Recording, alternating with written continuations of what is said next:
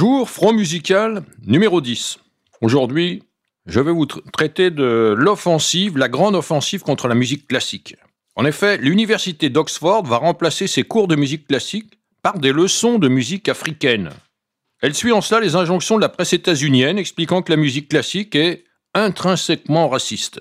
Derrière des arguments simplistes, diversité, racisme, esclavage, une campagne internationale vise la musique classique et ses orchestres.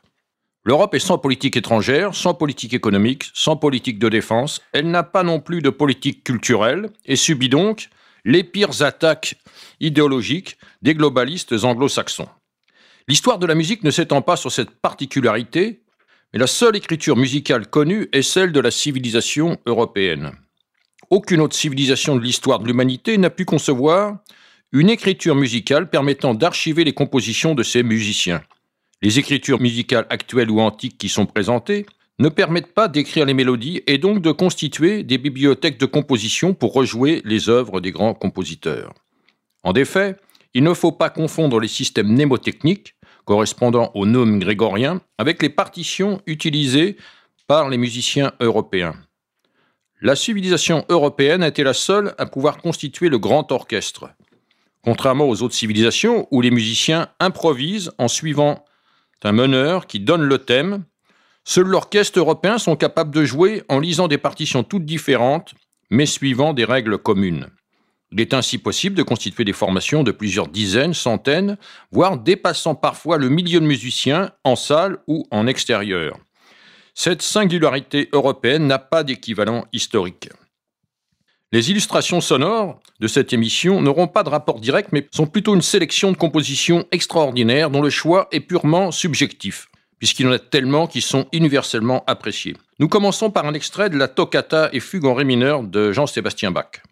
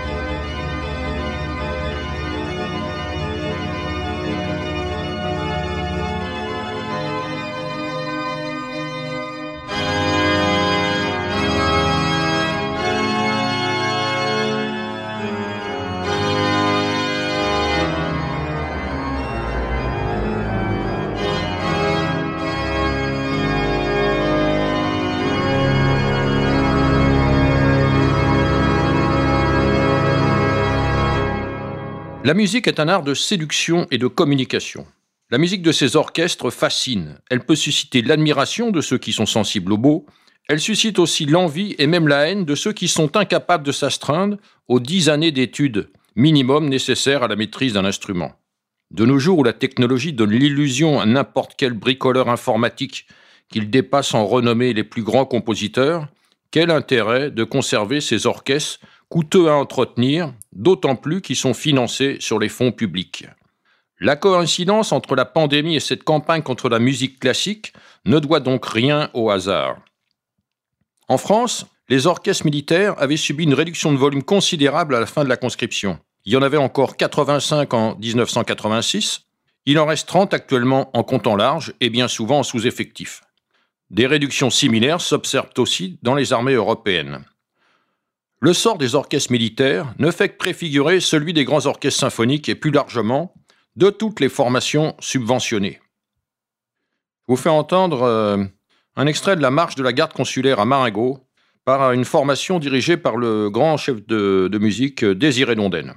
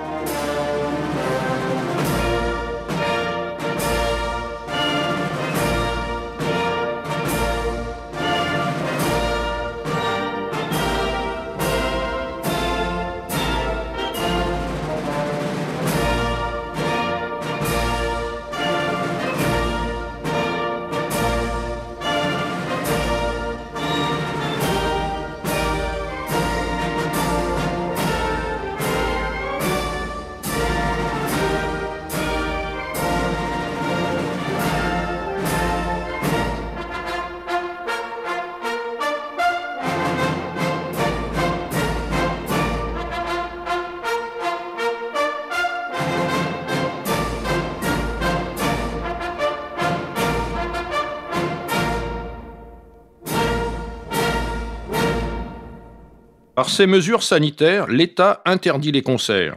Le confinement de la musique ne laisse la place qu'aux musiques artificielles, enregistrées ou transmises, c'est-à-dire des musiques mortes. Cette situation est sans équivalent dans l'histoire et périlleux. Le récent suicide du claveciniste François Grenier de l'ensemble Emolia en est une triste illustration.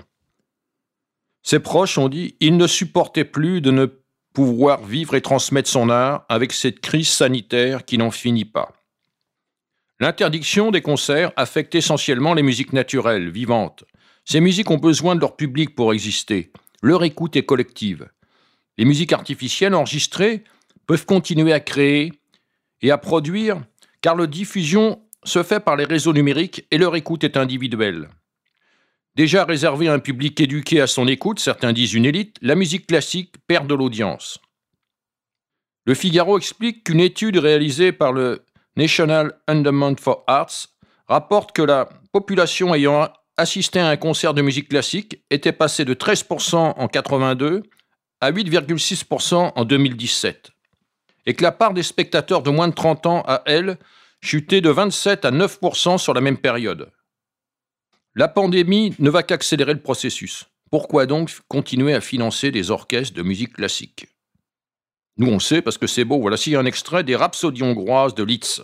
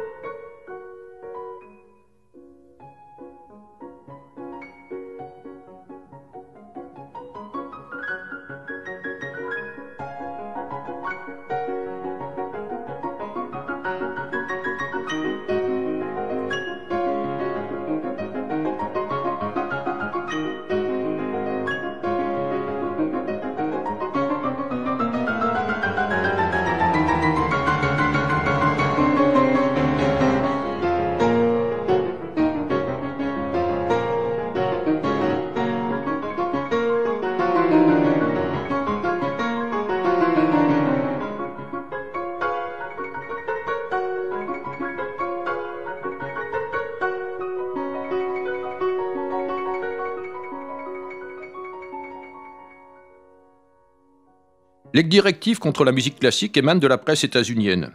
Le New York Times accuse la musique classique de masquer un problème raciste. La National Public Radio observe que ce milieu est extrêmement blanc et de plus en plus marginalisé. Le New Music USA va jusqu'à affirmer que la musique classique est intrinsèquement raciste. Répondant aux injonctions de Black Lives Matter, un rapport de l'Université d'Oxford, récemment médiatisé, considère que la musique blanche européenne de la période esclavagiste, et il cite Mozart, Schubert, Beethoven, etc., cause une grande détresse aux étudiants de couleur. Rien que pour reprendre ces trois noms, Mozart a été enterré dans une fosse commune, Schubert est mort syphilitique à 31 ans, Beethoven devient sourd à la moitié de sa vie. Quel rapport avec le racisme et l'esclavage?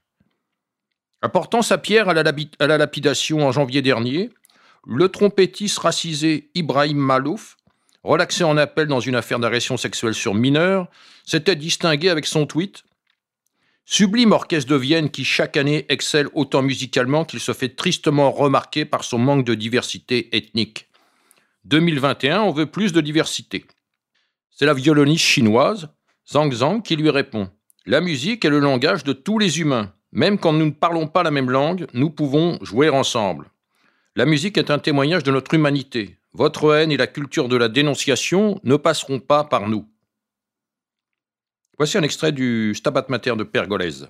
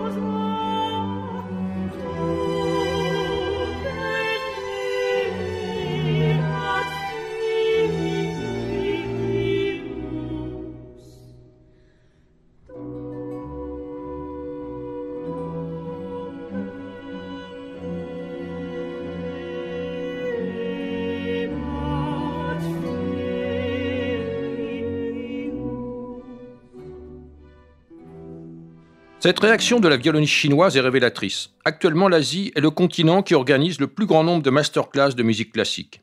Oubliez l'interdiction du grand timonier en 66 de toutes les musiques occidentales sur le territoire chinois qu'elle représentait l'impérialisme et le capitalisme. On en trouve aussi en Amérique du Sud avec le programme El Sistema. En France, en septembre dernier, la jeune vénézuélienne Glace Marcano, 24 ans, formé par ce programme, a remporté le concours Maestria de chef d'orchestre réservé aux femmes. Gustavo Dudamel, prodige lui aussi formé par El Sistema, vient d'être nommé à la direction de l'orchestre de l'Opéra de Paris. On se souvient que les grandes artistes Barbara Hendricks et Jessie Norman ont été saluées dans le monde entier pour leur voix, pas leur couleur de peau. Les accusations anglo-saxonnes contre la musique classique ne reposent donc sur aucun fondement. Voici un extrait de La valse des fleurs de Casse-Noisette de Tchaïkovski.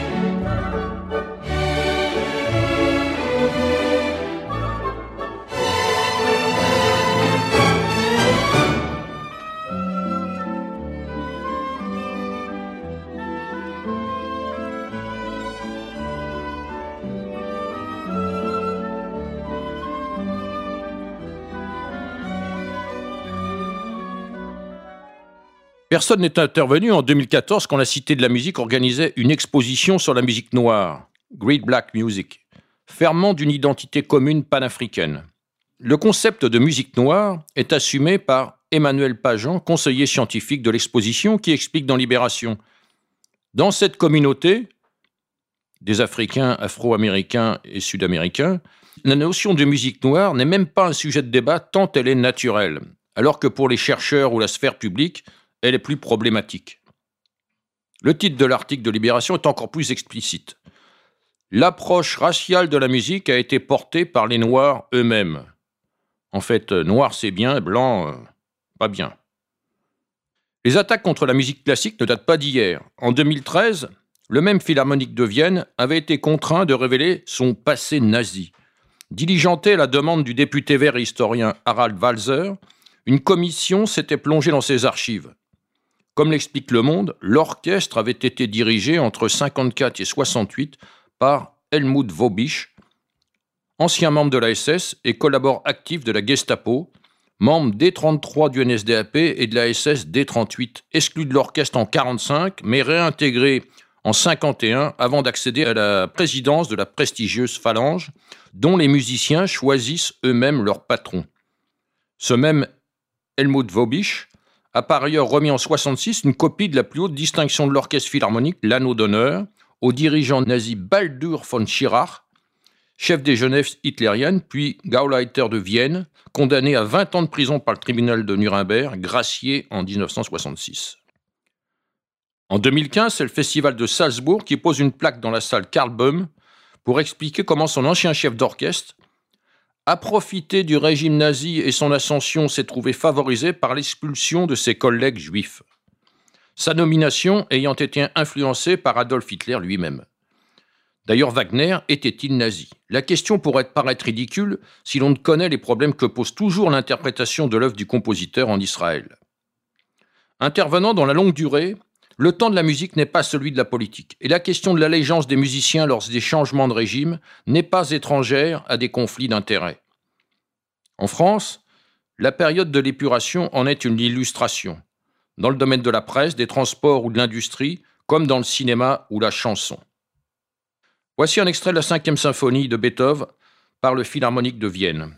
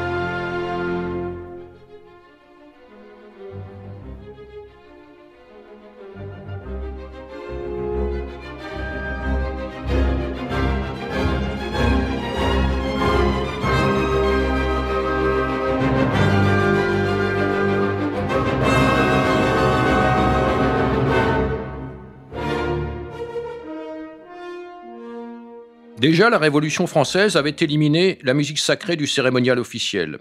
Elle sera remplacée par les orchestres militaires de plein air. S'inscrivant dans les déconstructions des modèles classiques dans les arts, au début du XXe siècle, des compositeurs ont tenté de s'affranchir des lois de l'harmonie. Ils se sont aventurés dans les musiques atonales, dodécaphoniques, sérielles. Aujourd'hui encore, le ministère de la Culture impose dans les conservatoires pour l'obtention des diplômes des épreuves avec ce genre de partition. Mais qui peut citer quelqu'un écoutant ces compositions? Où sont proposés leurs enregistrements dans les bacs des disquaires? Et pourquoi leurs scores sont microscopiques sur les plateformes de téléchargement musical? Cette absence d'audience malgré les fortunes investies par les institutions, l'IRCAM est installé au cœur de Paris tandis que la musique classique a été reléguée à la porte de la Villette, est révélatrice de son échec, même si le cérémonial européens tentent de l'intégrer, comme pour l'inauguration du tunnel du Saint-Gothard en juin 2016. Un petit extrait de la chevauchée des Valkyries de Wagner.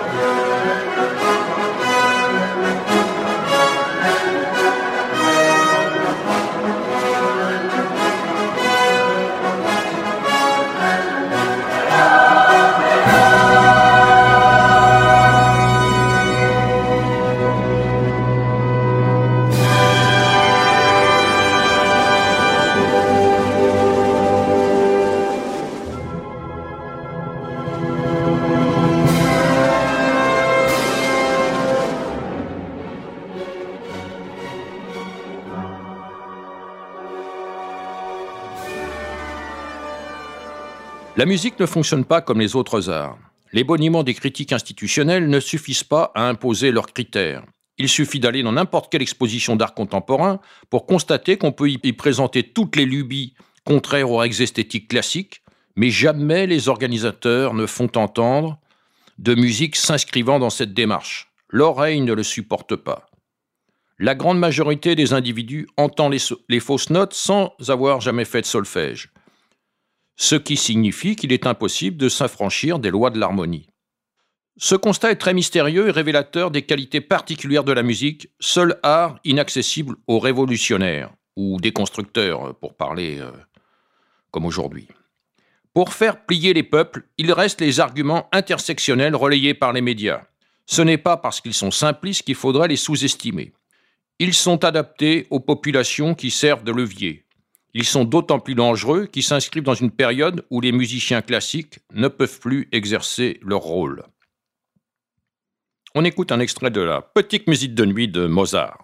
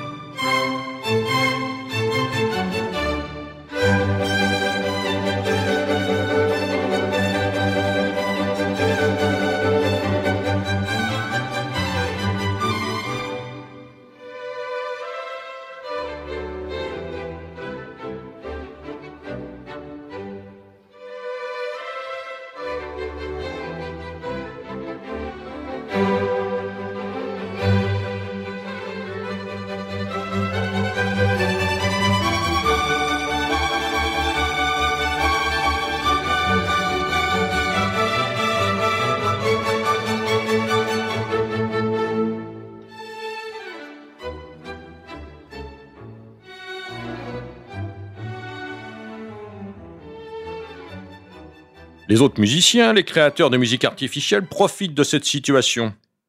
Le grand remplacement musical est en cours, parfaitement racisé. Alors que le rock sera bientôt réservé aux EHPAD, le rap est devenu le genre le plus écouté et le plus vendu en France. Ces chansons sont bien souvent des appels au meurtre des Blancs et de leurs bébés, au viol des Blanches, au pillage et à la guerre. Les provocations sont étudiées pour attirer l'attention des médias et assurer la promotion des compositions. Les procédures judiciaires engagées ne débouchent jamais sur des condamnations dissuasives. Rapproché des attaques contre la musique classique, cette impunité laisserait imaginer un projet visant à éliminer les anciens répertoires. Excite le grégorien 62, excite les répertoires traditionnels avec les folkeux, excite la chanson française avec le rap, et maintenant autour de la musique classique. À chaque fois, dans l'enthousiasme général, il faut bien que les jeunes s'amusent, cela n'a pas d'importance, c'est de la musique. Voici un extrait de la valse numéro 2 de Shostakovich.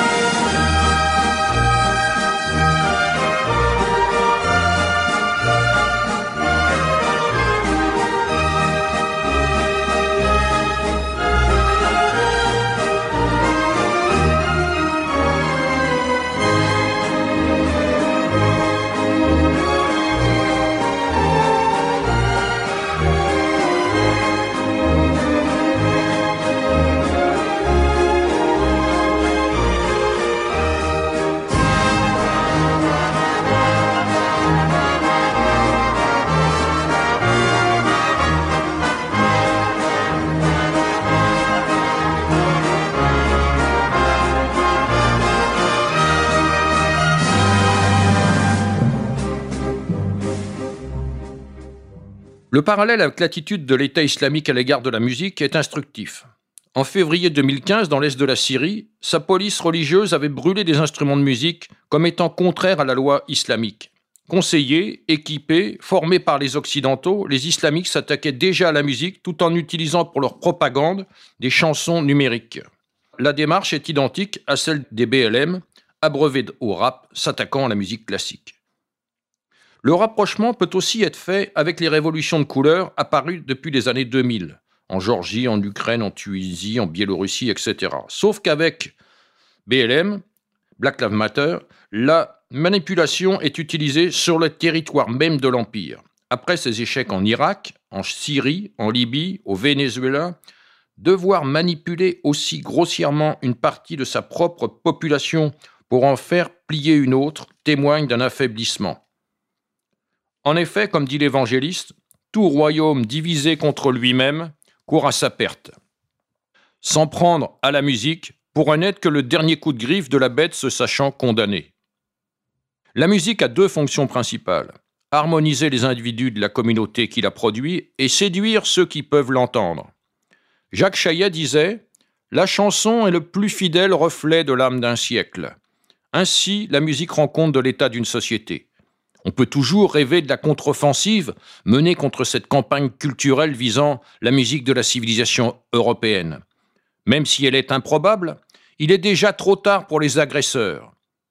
D'européenne, cette musique a séduit d'autres continents sur lesquels la propagande intersectionnelle n'a pas de prise, que ce soit l'Asie ou l'Amérique du Sud. Si le front musical cède en Europe, il ne fera que se déplacer. La musique ne fait que rendre compte de l'état des sociétés. Je vous remercie. À bientôt pour la prochaine émission.